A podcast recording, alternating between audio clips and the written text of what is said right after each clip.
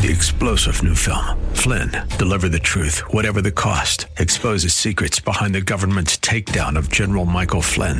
Flynn knew what the intel world had been up to. He ordered the first audit of the use of contractors. This set off alarm bells. He told the truth. He was the most dangerous person for Donald Trump to hire. They had to get rid of Flynn. Flynn, deliver the truth, whatever the cost. Available now. Watch it today. Go to salemnow.com. Salemnow.com. You know the Christian life? The Christian life is like eating crab. Uh, if you eat crab, you like crab? I mean, there's meat in there somewhere, right? But in order to get there, you got to crack the skin, you got to peel it out, you got to pull it out. I mean, so much work. And sometimes life can, get, can be that way. But God promised, I'm going to give you that life, and you're going to have have it blessed because your relationship with me, I'll satisfy you. I will make you content. Now, the word satisfaction here is not meant for us to say God is going to give us everything He wants, everything we want. Satisfaction here is trusting and hoping in God despite of what you're going through. Okay? There's an old saying that says, when God is glorified, the people are satisfied. And that's true. You know, you can, you and I can can uh, you know can can can dream of things that we want. We can hope for things that we want. And we can we can ask God for things that we want. But you know what? There comes a point when we need to examine the motives of our heart. Why am I asking God for all of these things? Why am I asking God for all this money? Why am I asking God for this or for that? You need to change. You need to check the motives of the heart, okay?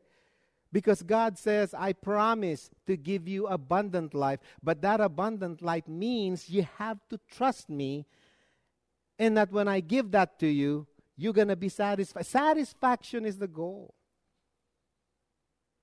And, and you know what? That great theologian Mick Jagger was right when he wrote the song, I Can't Get No Satisfaction. He was right. He speaks for the entirety of humanity, including many Christians all of life is training ourselves to be satisfied and content with where God has us and what God gives us. Not because He's denying us what we want, but He's testing our resolve. God is not going to share His glory with anybody in this room. Trust me on that. God is never going to bless anybody unless His name is glorified. I mean, that's just as plain a statement as I can make it. Because God blesses according to His glory. It's all about God. And we are here in this world, you know, like, like uh, uh, Yvonne said, we, we're, we're not guaranteed the next second. All right? We're not guaranteed. Something can happen and it can drastically change the way we live. But sometimes we think God's promises are only for our satisfaction. We don't stop to think that God made a promise to Himself first to glorify himself first, to bring his name above every other name. And when we do, this is what happens according to the according to Romans chapter 5 verses 1 to 4. Let me just read this. Therefore, since we have been justified through faith, we have peace with God through our Lord Jesus Christ, through whom we have gained access by faith into this grace in which we now stand, and we rejoice in the hope of the glory of God. Not only so, but we also glory in our sufferings because we know that the suffering produces perseverance. Perseverance produces character, and character produces hope and hope does not disappoint us because when we face God one day, we would have known that our lives had been given to the glory of His name. Peace, perseverance, character, joy, and hope are all activities of the soul. We gain this through the testings that we go through in this world.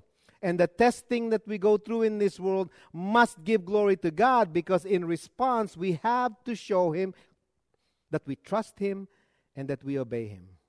Okay? Secondly, dissatisfaction with God's promises dishonors the blessed life that He promised us. That would lead to being disappointed with God's provisions.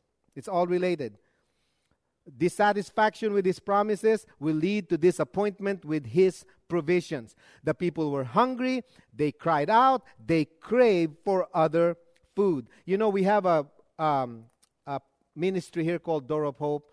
You know, we got stifled because of the pandemic and we feed the hungry in our church. You know we have that thing going. And one time i was there there's this homeless and hungry guy that came up to us you know and we were uh, serving spaghetti that day. And it was good too. And this guy came out and he says i don't eat spaghetti. I don't like spaghetti. I want steak or chicken. Do you have it it's an insult it's an insult to what God says, I'm giving you. And that's what the people did. And you know what happened? They cried out to God. And I want you to, to, to take this point, and then we're going to move on to the next one. They were so angry that they don't have meat, okay? And that they cried out to God and they say, God, why don't we, why, not, why, why aren't we having this meat? Why don't you give us meat? Why did you give us this manna? And they complain. They were not satisfied with the provisions that God has given them. And you know what God did? God sent them quail. God sent them quail. All right? You know how much quail God sent? All right? He sent three cubits deep high of quail that spa- expands like 70 miles of, of territory. That's a lot of quail. You know? And you know, the, the, the point is this God got, God got so angry at them that God answered their prayer out of anger. That's something you and I don't ever want to think of. Can you imagine God answering your prayer out of anger, not out of love? And that's what happened here. He answered their prayers. Oh, you want meat? Here are some quail. Three cubits high, that's about four and a half feet high, of quail, covering 71, 72 miles of territory. God says, Go ahead. You have your meat. And the Bible says that they started gathering this thing. They were so happy. And while the quail was still in between their teeth, God destroyed them. Why? Was it because God was unsympathetic to them? Absolutely not. God was testing their resolve. They were dissatisfied with what God is providing them. Okay? They have selfish reasons. I've been told all my life, you know, if you ask God everything that you want, God is going to give it to you. That's not true. God's going to give you what He wants to give you. And when you accept what God wants to give you, He's going to bring satisfaction to your soul, not to your body. You're not in this church this morning for your bodies. Otherwise, you'll be hungry by now and you'll be wanting to go to the restaurant. All right? You're here for the soul. It's the spirit that goes back to God. It's the, the, the soul of man is so important to God. And God says, You're not satisfied with what I'm providing for you, but it's part of the journey. It's part of the test. The entire nation of Israel was, was, was in this kind of thing wherein they, they, they seem to think that, that God has their agenda above God's own agenda. They've been praying for God to send them a king, a Messiah. You know what kind of Messiah they were expecting? They were expecting a king, a warrior, the one with, with power and, and, and, and, and, and might. What did they get? They, they got a carpenter. His name was Jesus. And because of that, they walked away. They walked away because they couldn't accept what God says He's going to give them. And that's true for us too. There's so many stories in the Bible that supports this. There's this Samaritan woman who was who was uh, drawing water, and Jesus says, "Give me some of that water." And and uh, and and and, G- and the Samaritan woman says, "How are you gonna how are you gonna get yourself some water when you don't have anything to draw from the well?" And Jesus answered, "If you only knew who is talking to you, you would ask him about springs of water that will flow out to eternal life." Jesus was not asking her for a literal water, he's asking her to trust him for an eternal flow of God's love and power in, in her life. What's that water Jesus was referring to? Jesus refers to the Holy Spirit. That, that's what He's going to give to people when He asks. When we ask Him, He's going to give us His Holy Spirit. And why is that important? Because it's the Holy Spirit's presence in our life that will cause us to be satisfied not only with God's promises, but His provisions as well. You know, I made enough failures and sin in my own life. I made so many mistakes in my own life that I know if I don't make glorifying God a chief aim, I will never be satisfied in this life. Some of you are this morning. Maybe you're in danger of looking to satisfy yourself any old way you want. I want to let you know this morning, I have a captive audience. The Holy Spirit of God is going to speak to you. God wants more for you than just the temporal blessings of this life. He wants you to cross that divide later on. He wants you to spend eternity with Him forever in heaven. And everything that happens in between your birth and in between your birth and your death, that's when God wants to glorify Himself here on earth. Thirdly, Disappointment with God's provisions will lead to us detesting God's presence. Of course, we know from the story, they started complaining to God. Uh, they did not believe that God was present in their lives. They did not directly say it, but with their complaints, they're saying, It would have been better if we stayed in Egypt. We don't believe that God is uh, interested in us. We don't believe that He's present. In, you know, if He's present, why are we in so much trouble? Why does He allow all of these things? Loved ones, God never moves. He's, he, he gave His promise. He gave His word that He will abide with us, and He will.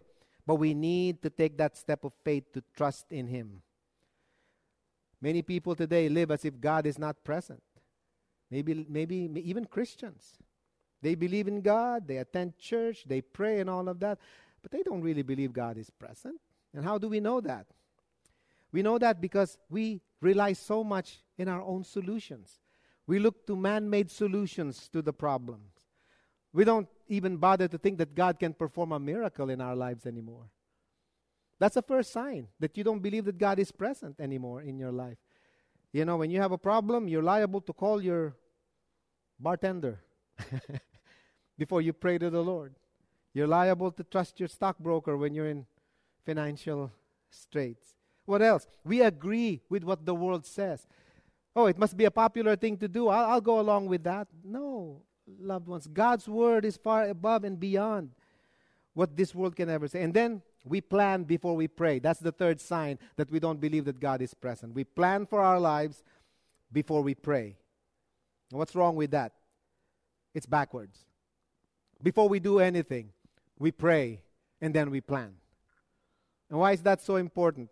Because God is the author of every blessing. The Bible says all good things come from God. Now, here's a principle.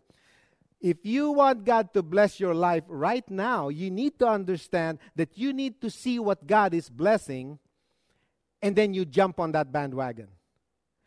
Don't try to plan your own life, plan your own ideas, plan your own strategies, and then say, okay, God, this is what I think is best for me. I want you to bless it. That's backwards. No, you do it the other way around. You look for what God is blessing. What is God blessing that you see? God is blessing kindness, right? You know that for a fact. When you show kindness to another person, you know that God likes it. What do you do? You jump on that bandwagon. Be kind too. You know, God blesses um, patience, right? God, give me patience and do it now. You know, God blesses perseverance. You know, staying put. Well, you know, perseverance means stay put, stay where you are. That's what perseverance means. Beginning to trust God in those areas. Then we detest His presence. God, you're not here. You're not present. You're not answering my prayers. You're not really even listening to me. That third thing will lead to the fourth thing, and that is this that we disrupt God's plans for our lives. God wants to take you from this place to this place in your life, and in between, you just couldn't trust God enough to fulfill His word. You know, the nation of Israel, when they were brought from Egypt to the promised land, you know that whole journey from, from uh, Egypt to Canaan, that would have only been a two and a half weeks journey by foot. You know how long it took them to get from there to there? 40 years. That's a major delay. What would have taken two and a half weeks took them 40 years. What was the problem? They needed to be taught faith, trust, and obedience in God. They were dissatisfied, disappointment. They detested the presence of God. So God disrupted and delayed his plans to bring them to that land, a promise. God has given them promises, so many promises, and they neglected all of them. And you know, that can happen to your life. You know, God promises that you can have not a, not a perfect life, not a, not, a, not a prosperous life. Not all of us are going to be rich or millionaires. That's not the point of being a Christian. Although you hear that so many people today saying, you know, if God loves me, He would make me successful in everything that I do. He would make me rich. He would make me healthy. He will make me wealthy. He will make me all the things that I want to be. That just isn't true. Uh, that just isn't in the Bible. What God is looking for is for people to begin to trust Him without any reservations, without any conditions. When we give to the Lord, we don't give to get something in return. When we pray to God for, for, for something, we're not expecting Him to give back to us in a form of some kind of blessing. No, we pray because God is powerful and mighty to save. That's why we pray. So we cannot afford to stay where we are. We need to keep moving forward in trust and obedience to God. Some of you are going through some very hard trials in life. Some of you are going through some very difficult times, and I want you to know it's partly God testing you, and it's partly God disciplining you. Okay? There's a difference. You know, if you if, if you yeah, I want to say this again. I get asked by people so many times, Pastor, I have this habit. I, you know, I can't, I can't shake it. And they usually tell me the habit. You know, it's, it's from, you know, from drinking, smoking, and everything. And they tell me, does God still love me if I have this habit? Am I going to hell if I continue, let's say, uh, smoking? And I always tell them, well, yeah, you, you, you'll go to heaven even if you smoke, but you'll get there real early. That's really true. If you're a child of God, God wants you to live a satisfying, advancing life. How do we do it? Four ways. We can go back to honoring God's life. It begins, number one, with consecration. You know what that means? Consecration means going back to God offering your life back to God. If you've lost your way, go back to God. Romans 12:1 says, "Therefore I urge you, brothers and sisters, in view of God's mercy, to offer your bodies as living sacrifices, holy and pleasing to God. This is your true and proper worship. Surrender to the Lord your life." Psalm 51:17 says, "My sacrifice, O God, is a broken spirit and a broken and contrite heart. You, O God, will not despise." When we consecrate ourselves, God builds in us number 2 character. And character is important to God. Romans 5 3 to 5 says, Not only so, but we also glory in our suffering because we know that suffering produces perseverance, perseverance, character, and character, hope. And hope does not disappoint because God's love has been poured out into our hearts through the Holy Spirit who has been given to us. Character is more important to God than anything else because it reflects his own character. Thirdly, we need to be given confidence. Okay, confidence. What is confidence? Courage with resolve. Okay, that's what confidence means. Let us approach God's throne of grace with confidence so that we may receive mercy and find grace to help us in our time of need. Consecration, character, confidence will inevitably lead finally to contentment. Contentment. Hebrews 13:5 says, "Keep your lives free from the love of money and be content with what you have because God has said, "Never will I leave you, never will I forsake you." Those are the words of God. They're not mine. And you know what? Why I'm I'm so passionate about teaching this to God's people is because we're wasting so much time pursuing things that really doesn't advance our lives. It really doesn't advance our lives. Everything begins with consecrating ourselves to the Lord. That's where it all begins. What does that mean? It means that God says, I have given you this salvation. What are you going to do with the life that I have given you? Okay? Would you like to be that 100 year old guy? A 24 year old guy? No matter how long our lives have been given, God demands glory and He gives us satisfaction in return. Okay, I want you to stand this morning as we as we pray and conclude our service.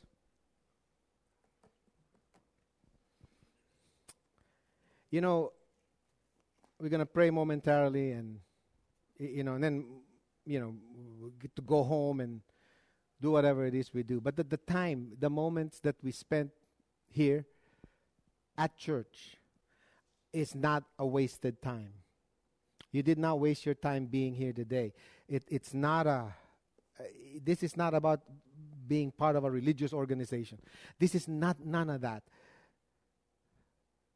The Bible says that God has given us everything that we need for this life. A- and what is it that every person in this room needs right now? Everybody in this room needs only one thing a relationship with God.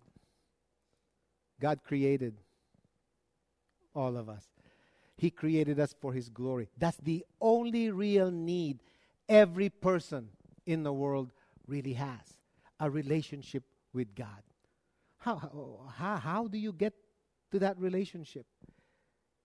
Here's, here's the best I can explain this to you from the Bible. You want a relationship with God, you have to show Him that you are capable of living a perfect life. The Bible says that God is holy, that no sin will be in His presence. So if there's a person in here today that can convince God that they are perfect, all right, then you do not need God. You do not need a relationship with God. But here's God's honest truth no person in this room is perfect. Not a single one of us. Some of you are sinning already because you think the sermon went too long. Some of you complaining already. I'm getting hungry.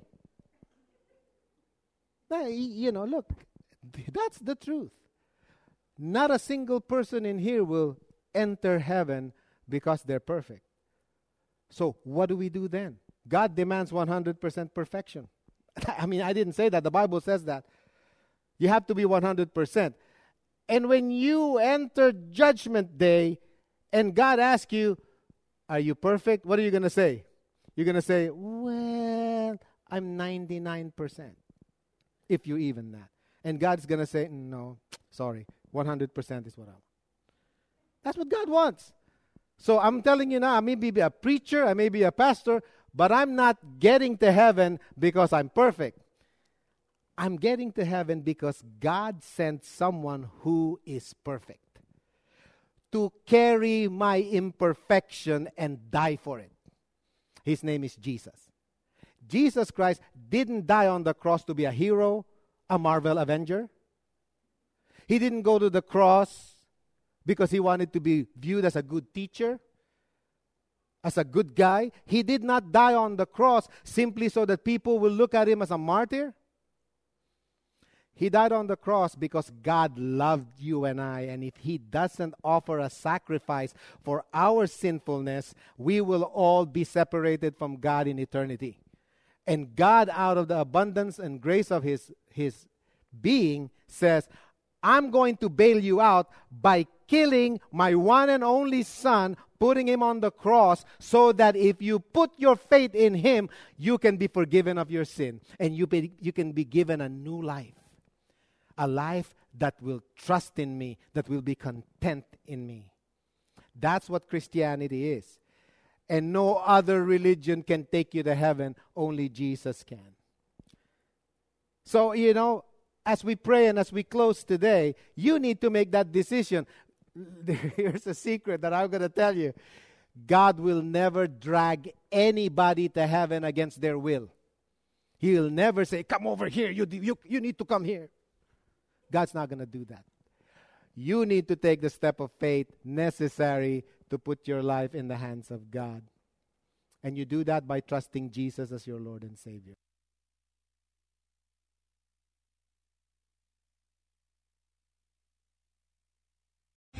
Three star general Michael J. Flynn, head of the Pentagon Intelligence Agency, knew all the government's dirty secrets. He was one of the most respected generals in the military. Flynn knew what the intel world had been up to, he understood its funding. He ordered the first audit of the use of contractors. This set off alarm bells. The explosive new documentary, Flynn, Deliver the Truth, Whatever the Cost, and covers the facts behind this scandal. Flynn told the truth. He was the most dangerous person for Donald Trump to hire. I find out the worst enemy that I'm going to face in my life is right here in America. They took my assessment and they wanted me to change it. And I was like, I'm not changing it. They had to get rid of Flynn. With in depth interviews, archival footage, and never before seen personal records of the man behind the headlines. I just felt like I was drowning. Flynn, deliver the truth, whatever the cost. Available now. Watch it today. Go to salemnow.com. Salemnow.com.